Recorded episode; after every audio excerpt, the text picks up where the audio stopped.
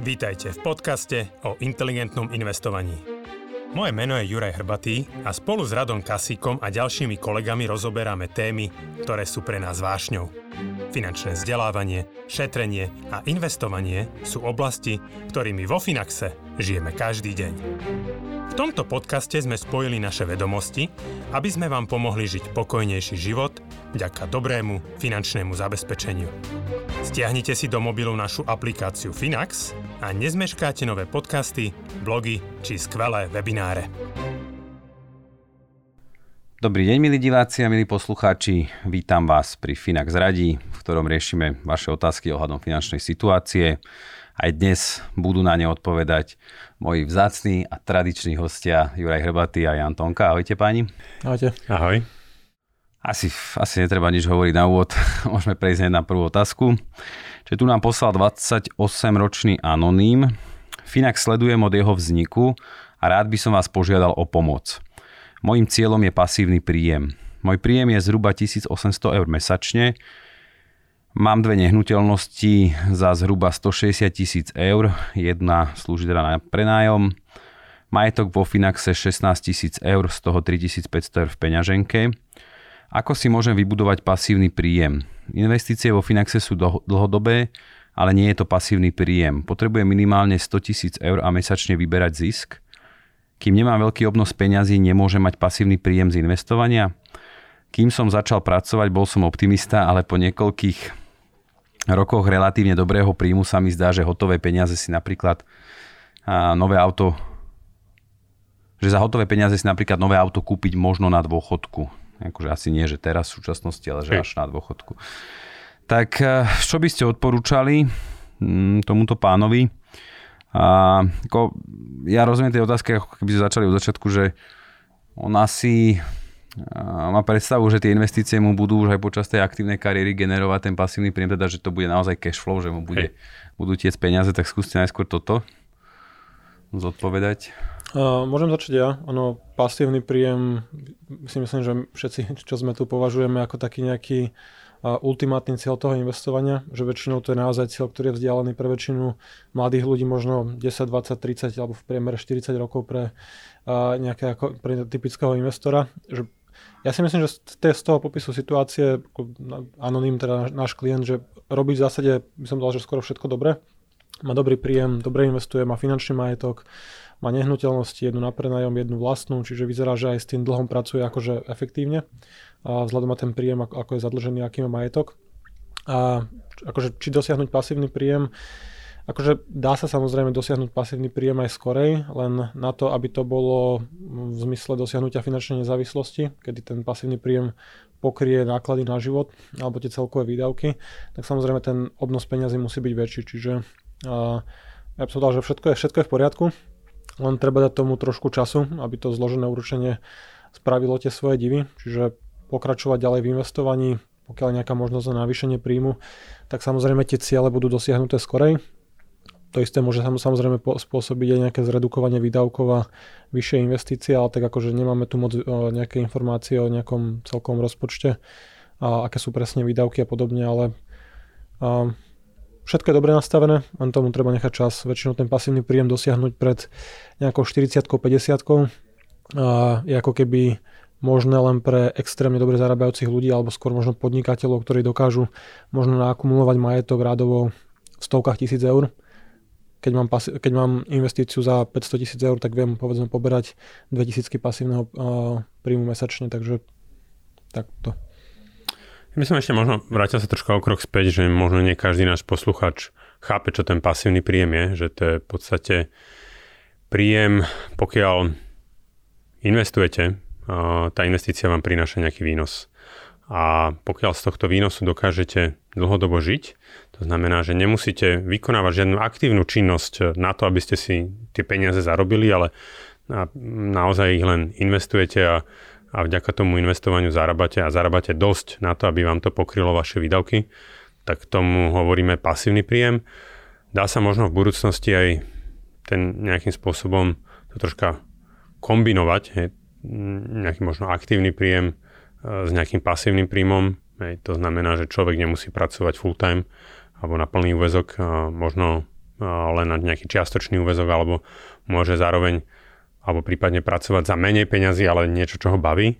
Hej, takže aj to môže byť nejaký cieľ, že nemusí byť ultimátny cieľ naozaj mať príjem tvorený len čisto z výnosov z investície. Ale v zásade súhlasím s Jančím to, čo on povedal, že naozaj na to treba čas. Hej, že ja tiež ešte stále mám 41 rokov, stále si uh, som v tej fáze toho sporenia. A samozrejme, ak by som chcel, môžem nejakú časť z toho si aj kedykoľvek minúť na to, aby som uh, si kúpil nejaké auto alebo v prípade, že využitia nejaké finančné rezervy, na to v podstate tie investície mám. A na druhej strane, keď by som mal povedať, že chcel by som z týchto investícií si e, žiť čisto len z tohto, tak ešte v tej fáze dneska nie som. A aj v decembri budeme mať teda s Jančím na túto tému FIRE nejaký webinár, takže určite budem rád, keď sa zúčastníš a budeš, budeme ti môcť možno aj takto troška viacej ukázať. Čo mi možno ešte napadlo jedna vec, tá, toto je vlastne ako keby tá skrátená otázka, ten, ten e-mail bol pôvodne trošku dlhší, lebo Anonym tam teda písal, že nerobí VT sektora a nemá nejaký možno priestor na akože dramatický nárast platu, alebo teda akože investovanie väčšie sumy, čiže a, a, niečo, čo by bolo možno dostupné o niekoľko rokov, keď ten príjem tak ako keby priemere čase rastie, väčšiny, väčšiny či už zamestnancov, podnikateľov alebo živnostníkov, a, tak dá sa určite potom aj efektívne pracovať s tým celkovým majetkom, že teraz keď povedzme má dve nehnuteľnosti, v jednej býva, tam tú hypotéku asi bude splácať a možno nebude nejako akože sa snažiť navyšovať. Ale napríklad pre mňa, keby bol cieľ, alebo teda pre mňa je cieľ akože dosiahnutie finančnej nezávislosti, tak povedzme tú druhú nehnuteľnosť, ktorú mám na predájom, pokiaľ by to ten príjem umožnil, povedzme, že dajme tomu o 2, 3, 5 rokov by príjem nebol 1800, ale 2000, 2200, tak určite by som zvážil navýšiť úver, navýšiť hypotéku na tú druhú investičnú nehnuteľnosť, získať tým pádom veľmi lacno, povedzme za 0,5%, percento, percento niečo, veľmi lacné zdroje z hypotéky a takýto väčší balík jednorazový investovať. Pravdepodobne by to bolo niekoľko desiatok tisíc eur, čo by znovu dokázalo pomôcť tomu rýchlejšiemu budovaniu majetku a prípadne aj o niekoľko rokov skrátiť ten odchod do dôchodku. Tým, že by sa ako keby investovala väčšia suma peňazí na nejaké, na nejaké dlhšie obdobie. Čiže niekedy je dobré sa potom zamyslieť raz za čas aj nad tým majetkom, ktorý už je nejako, ako sú tie karty rozdané. Niekedy sa to oplatí trošku zamiešať. OK, a tam je taká otázka, že možno či o ten čas budú, budú tie úrokové sadzby také, také nízke, ako hovoríš. A ja stále ešte možno mi tu chýbalo také, že, že on, ja mám pocit, že ten človek akože nie je z toho jasné, že on by si chcel ako keby prilepšiť už teraz tými investíciami, ale ja to vnímam, že ja som taký tiež asi, však to si aj ty hovoril, že, že ten cieľ je taká tá finančná sloboda, nezávislosť, že veľmi rozlišujem tie dve fázy, že keď je to akumulovanie majetku, že vtedy je akože úplne zbytočné čerpať, lebo podľa mňa on je stále vo fáze, kedy ten majetok buduje a že zároveň keby z toho mal nejaký pasívny príjem, že zároveň buduje majetok, že posielam peniaze a kupujem nejaké investície a zároveň z toho čerpám peniaze, aby som mal vyšší príjem. A, a, čiže by som tak rozlišoval, že akože naozaj tá fáza budovania, počas ktorej samozrejme, keď sú nejaké také väčšie výdavky, ako tu písal to auto, tak samozrejme dá sa použiť, ale je to podľa trošku aj škoda niekedy úplne, že investície také dlhodobejšie rozpúšťa, hlavne pokiaľ cieľim ten pasívny príjem. No, zase každú tisícku, ktorú dneska miniem, tá tisícka má nejakú budúcu hodnotu, pokiaľ by bola zainvestovaná, keby som tie peniaze neminul, pokiaľ by sme hovorili povedzme o 30-ročnom horizonte a každých 10 rokov zdvojnásobný majetok, čo, čo ako keby nie je nejaký problém, ktorý 7,2% rastie a hodnoty toho účtu, tak v podstate ako keby po 10 rokoch zdvojnásobím, čiže na 20 tisíc, na 40 a ešte raz na 80, čiže 10 tisíc eur minutých dneska má hodnotu ako keby 8 až 10 násobku na 30 rokov, čiže treba si uvedomiť, že Áno, dajú sa z príjmu financovať aj pasív, alebo ako keby spraviť si radosť, kúpiť si auto, ale tá reálna cena 20 tisícového auta na budúcom majetku, ktorý mi bude chýbať, alebo ktorý musím zarobiť nejako inak, či už viacej šetriť, alebo viacej zarábať, môže byť 10 násobná cirka. A aj potom vysvetlí vlastne tú druhú fázu, hej, že, že tu sa aj pýtaš na to, že či to je to vyberanie zisku, že on to v zásade nemusí byť len to vyberanie zisku, ako si aj ty Ďuri hovoril, ale aj tým, že my pracujeme vlastne s tými akumulačnými fondmi, ktoré nevyplácajú nejakú dividendu alebo proste ten zisk, takže vždy je to od predaje, to čerpanie, máme na to nástroj, tú inteligentnú rentu, čiže to môžu byť nástroje. Tak ja verím, že sme to teda zodpovedali tú otázku a môžeme ísť na ďalšiu. Opäť človek, ktorý sa dá nepredstavil anonym.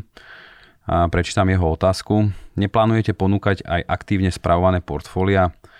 Mám záujem o zhodnocovanie časti finančného majetku zhruba 10% aktívne na základe fundamentálnych analýz a denného obchodovania. Akceptujem vyššie riziko. Ja by som možno začal. Um, dôvod, prečo dneska ponúkame iba tento typ investovania, je ten, že naozaj veríme tomu, že práve tento spôsob investovania je dlhodobo pre tých klientov najvýhodnejší.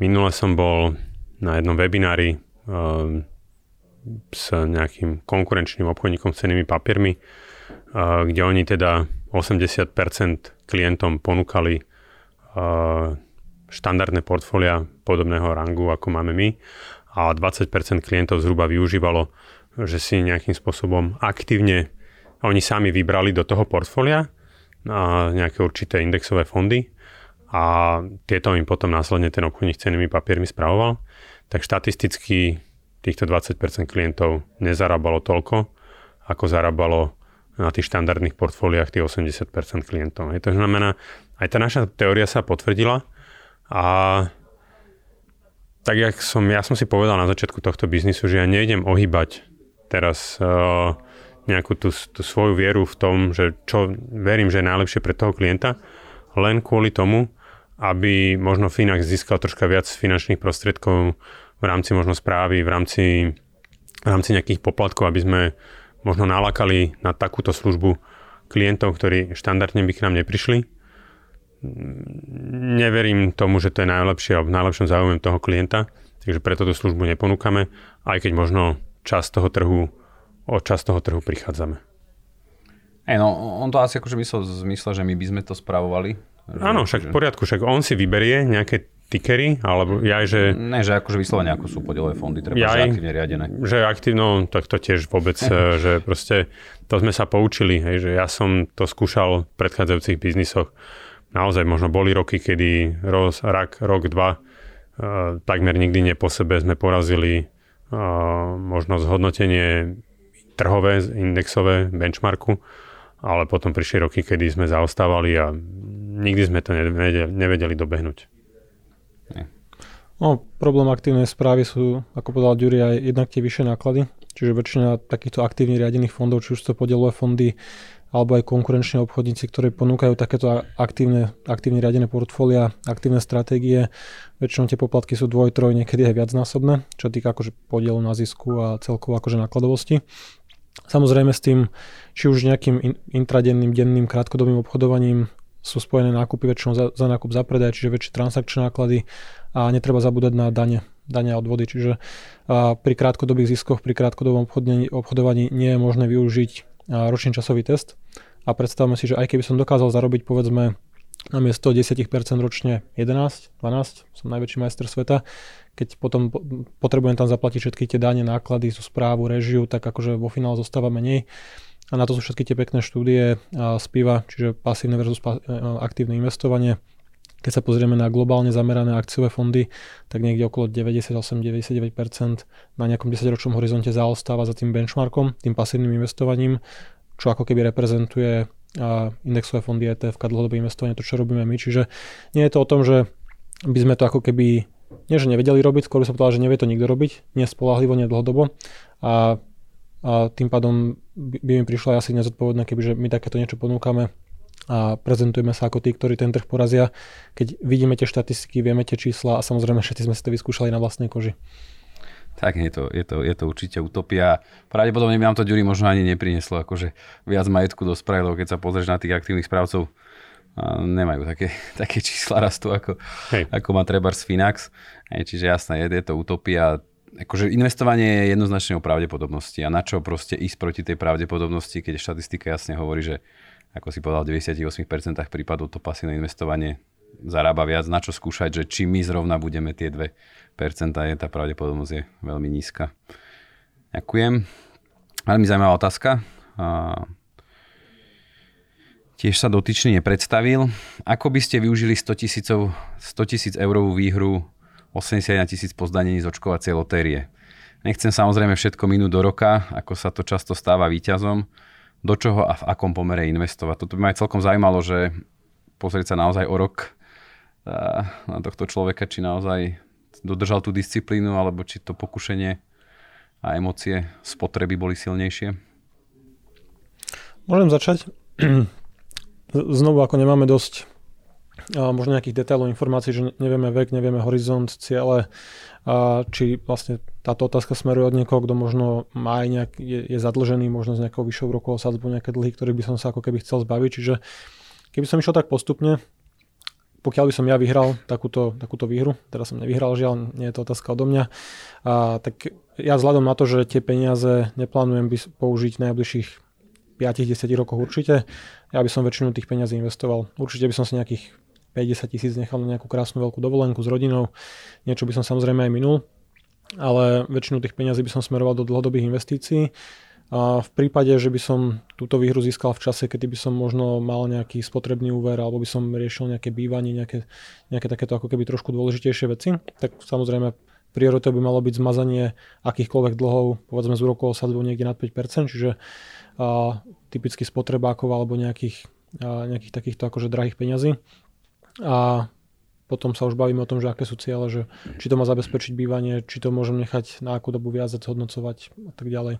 Ale akože chválim ten prístup, že málo kto, kto vyhrá takúto veľkú sumu, tak väčšinou sa každý pozera, že aké nové auto si kúpi za 50 tisíc a kde minie ten zvyšok, takže myslím si, že to uvažovanie je správne a verím, že tento náš dotazovateľ nebude jeden z tých typických zástupcov toho dávu, ktorý vyhrá lotériu a, a o pár rokov sú naspäť tam, kde boli, alebo niekedy aj horšie, lebo vďaka tej veľkej jednorazovej výhre si nafúknú celý ten svoj životný štýl, tú režiu na úroveň, ktorá je neudržateľná vzhľadom na príjmy a akákoľvek jednorazová suma sa dá veľmi ľahko minúť. To je jedno, či to je 100 tisíc alebo milión eur. Tak ja len zagratulujem. Janči mi vybral všetky argumenty, ktoré som mal, takže gratulujem. Dobre, tak môžeme ešte jednu otázku. Ďakujem. Píše nám Michal z Bratislavy, 34 rokov. Som podnikateľ a odkladám si na sporiaci účet sumu na zaplatenie budúcej dane z príjmu. Zaujíma ma, či, je tento cieľ vhodne, či na tento cieľ vhodnejší nejaký investičný nástroj ako len sporiaci účet. Doba investície je 12 mesiacov s mesačným vkladom. Juri? Je to veľmi ťažká otázka. V zásade aj my, keď sme tvorili investičnú peňaženku, pozerali sme sa na strašne, strašne veľa možností, ktoré ten trh nám ponúkal. A dlho sme to analyzovali a v zásade na nič lepšie sme moc neprišli. Že proste, ak sa bavíme o tom, že chceme mať aspoň nejaký naozaj výnos na tej úrovni inflácie, tak proste dneska bez rizika to už nie je možné. A treba podstúpiť aspoň nejaké určité malé riziko. Samozrejme, možno určite sú teda na trhu, aj keď neviem, pre firmy asi vôbec, že pre firmy nemyslím si, že sú vôbec nejaké sporiace schémy, hej, že alebo niekde, kde by si mohol uh, odkladať, hej, že tam skôr ako keby firmy sa trápia práve s opačným problémom. Hej, to znamená, že majú ten problém, že uh, pri veľkom prebytku peňazí na svojich účtoch uh, už začínajú platiť v bankách záporné úroky. Um, takže mm, je to úplne validná otázka toho podnikateľa, ale uh, v zásade Nemám na to lepšiu odpoveď ako Finax peňaženka. Uh, ja súhlasím. Uh, pre takýto krátkodobý akože cieľ určite by som to neinvestoval nejako dynamicky. Samozrejme môže byť rok, kedy ten výnos môže byť ako teraz. Za 10 mesiacov povedzme 20%. Vysoko nadpriemerný, to by bolo samozrejme každého by to potešilo. Ale zase um, vyššie riziko je spojené, akože vyšší výnos je spojený uh, aj s vyšším rizikom, čiže takto by som určite neriskoval. Trošku, čo by som povedal, že hrá do karát Michalovi je aj nejaká dostatočne vybudovaná finančná rezerva. Píše tu síce, že to je 10 tisíc eur na stratu príjmu a ďalších 41 tisíc má v investičných produktoch, čiže a, pokiaľ tých 10 tisíc eur na stratu príjmu je povedzme uložených v banke, tak samozrejme aj tieto peniaze by mohli slúžiť na nejakú možno tú úhradu dane, nevieme o akej sume sa bavíme. Ale pokiaľ by aj napríklad na tom 12-mesačnom horizonte tá peňaženka v poslednom mesiaci zaznamenala nejaký pokles, tak určite by som využil tie peniaze, ktoré mám na účte možno za iným cieľom a potom by som to doplnil po zotávaní z toho peňaženkového účtu. Čiže v každom prípade, keď chceme poraziť infláciu, mať viacej ako 0%, a tak treba nejaké riziko podstúpiť, ale akože nič nie je garantované. keby ten dlhší horizont bol, alebo keby tam bol dlhší horizont, tak samozrejme tá miera dosiahnutia nejakého pozitívneho výsledku potom dramaticky rýchlo stúpa. Mhm. Je tam rozdiel, pokiaľ má teda obchodnú spoločnosť, nejakú spoločnosť s ručením obmedzeným, alebo je to podnikateľ, živnostník SZČO. A predpokladám, že aj predsa pokiaľ má tú SROčku, tak asi také, že toky peňazí v rámci tých súkromného a firmného účtu nie je to úplne, hej, že... Tam sa to moc nedá kombinovať v prípade, že by bol fyzická osoba podnikateľ. Tiež neviem, hej, ako nemám úplne s týmto nejaké skúsenosti, či vlastne by mohol tie finančné prostriedky nejakým spôsobom možno niekde krátkodobo ako fyzická osoba, hej, ale stále dostaneš, čo dostaneš, 0,1, 0,2, hej, že proste, um, že no to je skoro nula, hej, um, že ak sa naozaj chceme pozrieť ako reálne až na tie 2%, tak uh, možno alebo niekde nad 2, tak proste tam nejaké to základné riziko bude musieť byť schopný Michal prijať. Ešte možno, jak to tu Janči spomínal, hej, a, že Michal tu má a, v rámci rezervy, a, ako keby, že aj krypto, že osobne by som toto nebral ako akože fajn, akože investícia, akože nejdem to teraz nejakým spôsobom rozporovať, ale že nebral by som uh, investíciu v kryptomenách ako v rámci finančnej rezervy, že to je akože z môjho pohľadu uh, už tá kategória špekulatívnych, prípadne dlhodobých investícií, ale že akože mať brať to ako finančnú rezervu pri dnešných cenách kolisavých, kde keď je ja neviem, ten Bitcoin 60 tisíc, potom je to 29 tisíc, potom je to znova 60 tisíc a, boh vie, čo bude o týždeň, tak nemusí to byť úplne ako podľa z môjho pohľadu tu nesplňa takúto podmienku finančnej rezervy, ktorá by mala byť nejakým, nejakým stabilnejším stabilnejšie zainvestovaná, že keď naozaj tú finančnú rezervu budem potrebovať, tak sa môžem spoliehať na, spoliehnuť na to, že tam aj nejaká bude. Aj to ja si myslím, že on to do tej kolónky uvedol, že má rezervu 10 tisíc a potom investície ako majetok to investičný 40 tisíc. Super páni, ďakujem veľmi pekne za vaše odpovede. Teším sa opäť do skorého videnia a počutia. A rovnako a radi uvítame alebo Radi uvidíme ďalej prichádzajúce vaše otázky, na ktoré budeme v budúcnosti odpovedať. Majte sa, dovidenia. Dovidenia, do počutia.